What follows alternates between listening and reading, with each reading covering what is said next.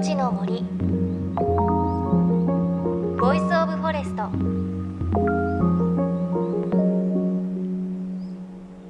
おはようございます。高橋真理恵です。JFN 38局を結んでお送りします。命の森 Voice of Forest。この番組は森の長城プロジェクトをはじめ全国に広がる植林活動や自然保護の取り組みにスポットを当てるプログラムです。各分野の森の賢人たちの声に耳を傾け森と共存する生き方を考えていきます。さあ首都圏では今スギ花粉がピーク迎えていますね。私はあまりこう花粉症つらい方ではないんですが父も母も花粉症なので今年は自分がなるんじゃないかなと毎年ドキドキしています。あの都市伝説かもしれませんが人間はこう花粉の許容量があって、まあ、バケツから溢れるくらい花粉を吸い込んでしまうと花粉症が発症するなんて話聞いたことがあるのでそのバケツから溢れないように私花粉症ではないですけれどあのマスクで予防をしています。皆さんは花粉症いかがでしょうか？予防している方もいらっしゃいますかね？さあその花粉症の原因といえば里山の杉の木ですが今その里山に杉ではなく広葉樹のカエデを増やしてその恵みをいただこうという取り組みが行われています。ということで今朝は先週に引き続き NPO 法人秩父100年の森理事長の田島克美さんのインタビューをお届けします。秩父100年の森はこの10年秩父の森でカエデの樹液を使ったメープルシロップ作りを続けています。あのカエデの樹液ちょっとね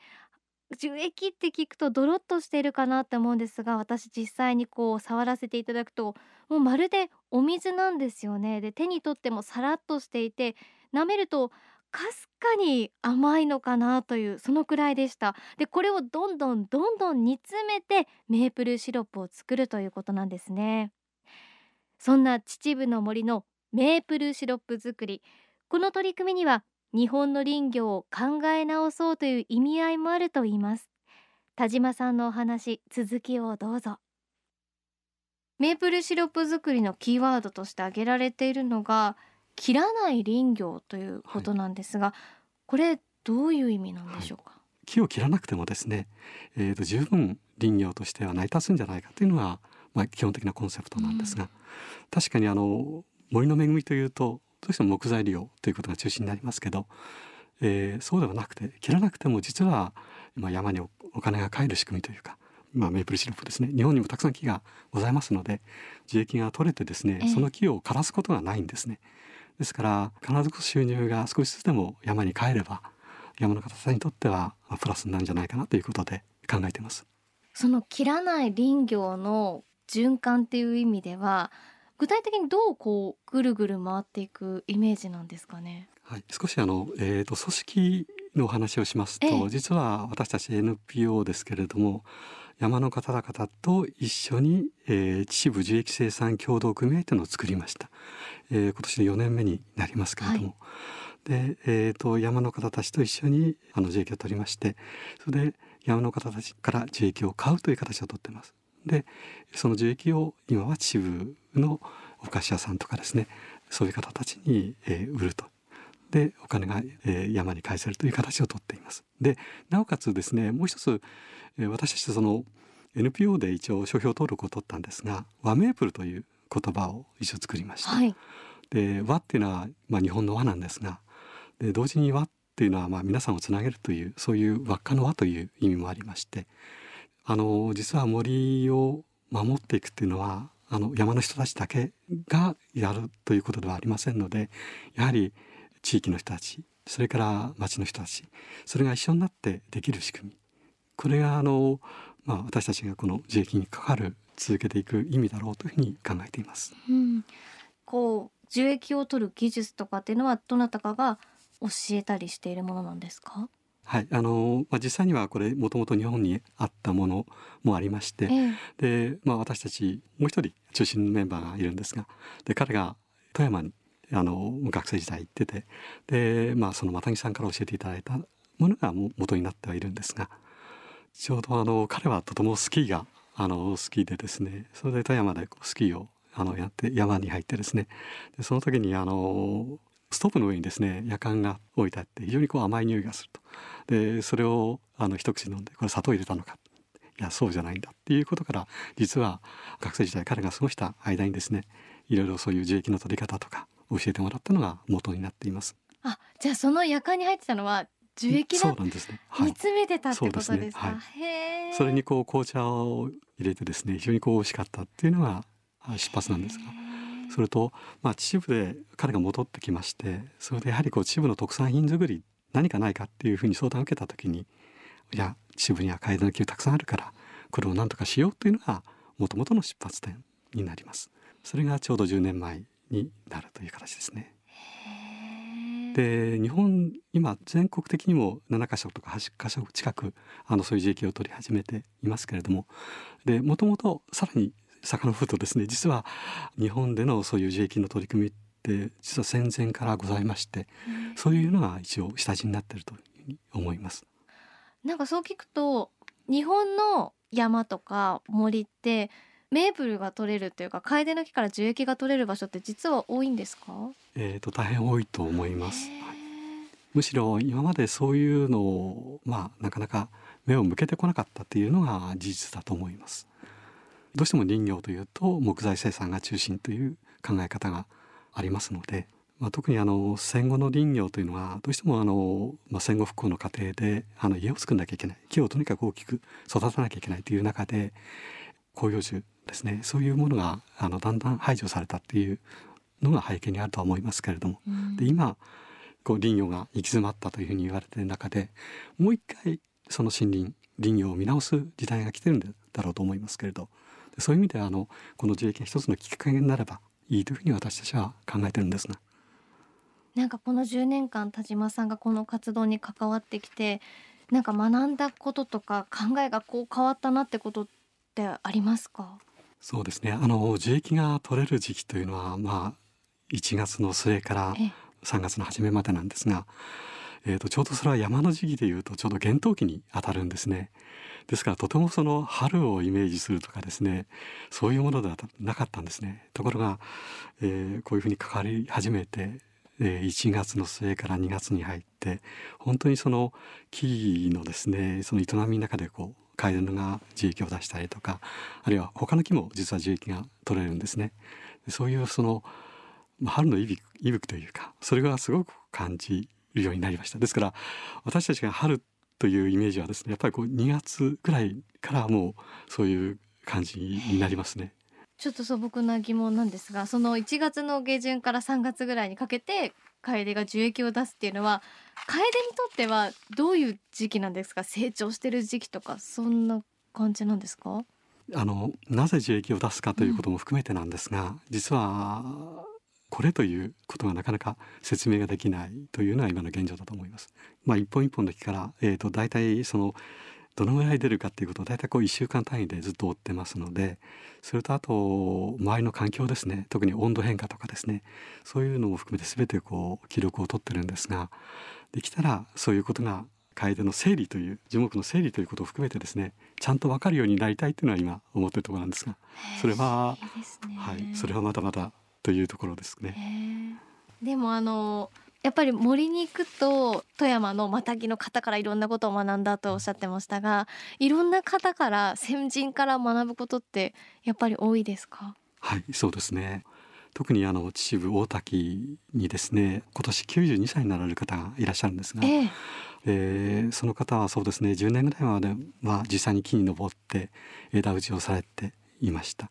でその枝打ちの方法とかですねあるいは使う道具とかその森を仕立てるというか森を見立てるというかええ。そういう力があって初めて森がちゃんとした形になるんですね。それをあの学ばせていただいたというのはあります。森を見立てるってどんな感じですか？例えば森の中に入ってはい。上を見上げると、えー枝がこうあの広がってで木と木の間が当然かぶりますよね。でそうするとそれは木の成長にとってどうかということを見見てですねじゃあここは切った方がいい切らない方がいい。あでここの土地は経営者が急だからこういうふうにしなきゃいけないとかここは風が当たるからこうしなきゃいけないとかそうですねあのですから森を見立てるっていうのはやはりこう10年20年あるいは50年先を見てあのやっぱり森に関わるんですね。そういう考え方あるいはその接し方ですね。そういうのはやはり大変感銘を受けています。いや素敵な言葉ですね。初めて森を見立てるって言葉を伺いましたが。いやぜひあの秩父の森でこれからの時期楓の花も綺麗だとおっしゃってたのでぜひ私も行ってみたいので案内をしていただければと思います。ぜひよろしくお願いいたします、はい、命の森 Voice of Forest 秩父100年の森理事長田島克美さんにお話を伺いました。貴重なお話ありがとうございました。ありがとうございました。JFN38 局では東日本大震災で被災した沿岸部に津波から命を守る森の防潮堤を作る森の頂上プロジェクトを支援する募金を受け付けています。この森の頂上プロジェクトに取り組んでいる AIU 損害保険株式会社では中小企業を災害や事故から守る損害保険のラインナップビジネスガードを提供。AIU では法人会納税協会会員からのビジネスガード新規契約企業1社に対しどんぐりの苗木1本を植樹する活動を行い被災地の復興全国の防災減災に取り組んでいます。詳しくは番組のブログをご覧ください。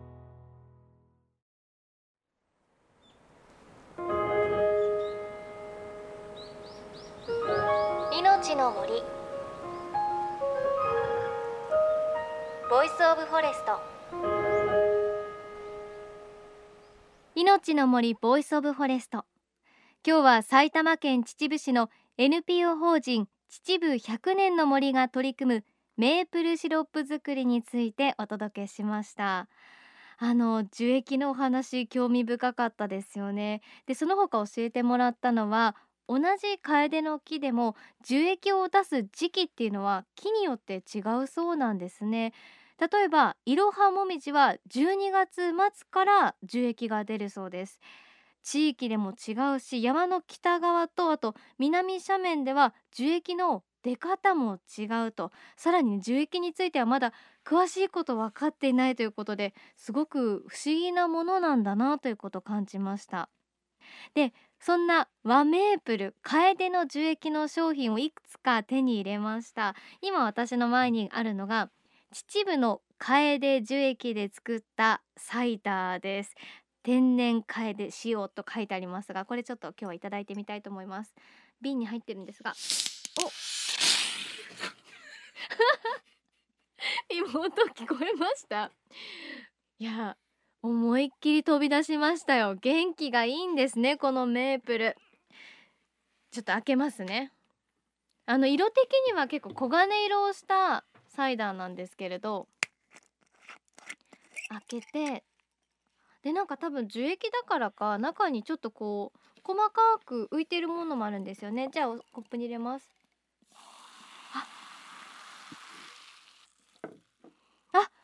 香りはメープルの優しい香りがします。いただきます。あー